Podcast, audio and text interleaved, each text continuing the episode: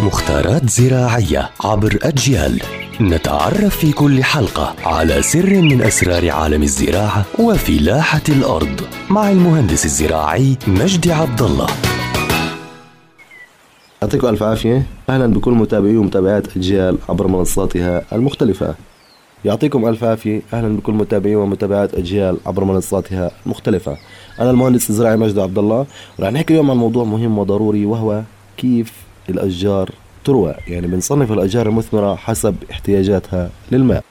أشجار مثمرة تحتاج للماء بكميات كبيرة. يعني في عنا أشجار تحتاج للمي بكميات ضخمة.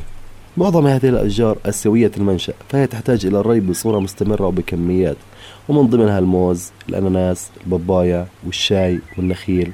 وجوز الهند والكاكاو فتلك الثمار لا تتحمل العطش. سبحان الله يعني أن أشجار الموز والأناناس ما بتتحمل العطش فبدها ري بكميات كبيرة. عندنا أشجار حاجتها للمي بطريقة متوسطة. يعني هاي الأشجار ما بتحتاج إلى الري بكميات كبيرة ولا الري المستمر.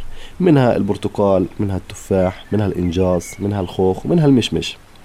عندنا أيضا في أشجار بتحتاج إلى الري بكمية أقل. من هاي الأشجار منها الفستق منها الجوز منها الزيتون أيضا تحتاج إلى الري بكميات قليلة. منها أشجار تحتاج إلى كميات قليلة جدا من الماء. منها أشجار التين يعني التين عندنا بتحمل قلة الري.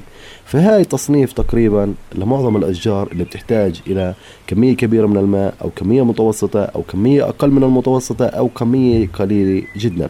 فلازم نراعي كل شجرة وشو حاجتها من المي لأنه في أشجار مثل الأناناس حاجتها للمي كبيرة فإذا أنا قللت كمية المي ما راح تعطي الثمار الصح وما راح تكبر عندي الشجرة بطريقة صحيحة.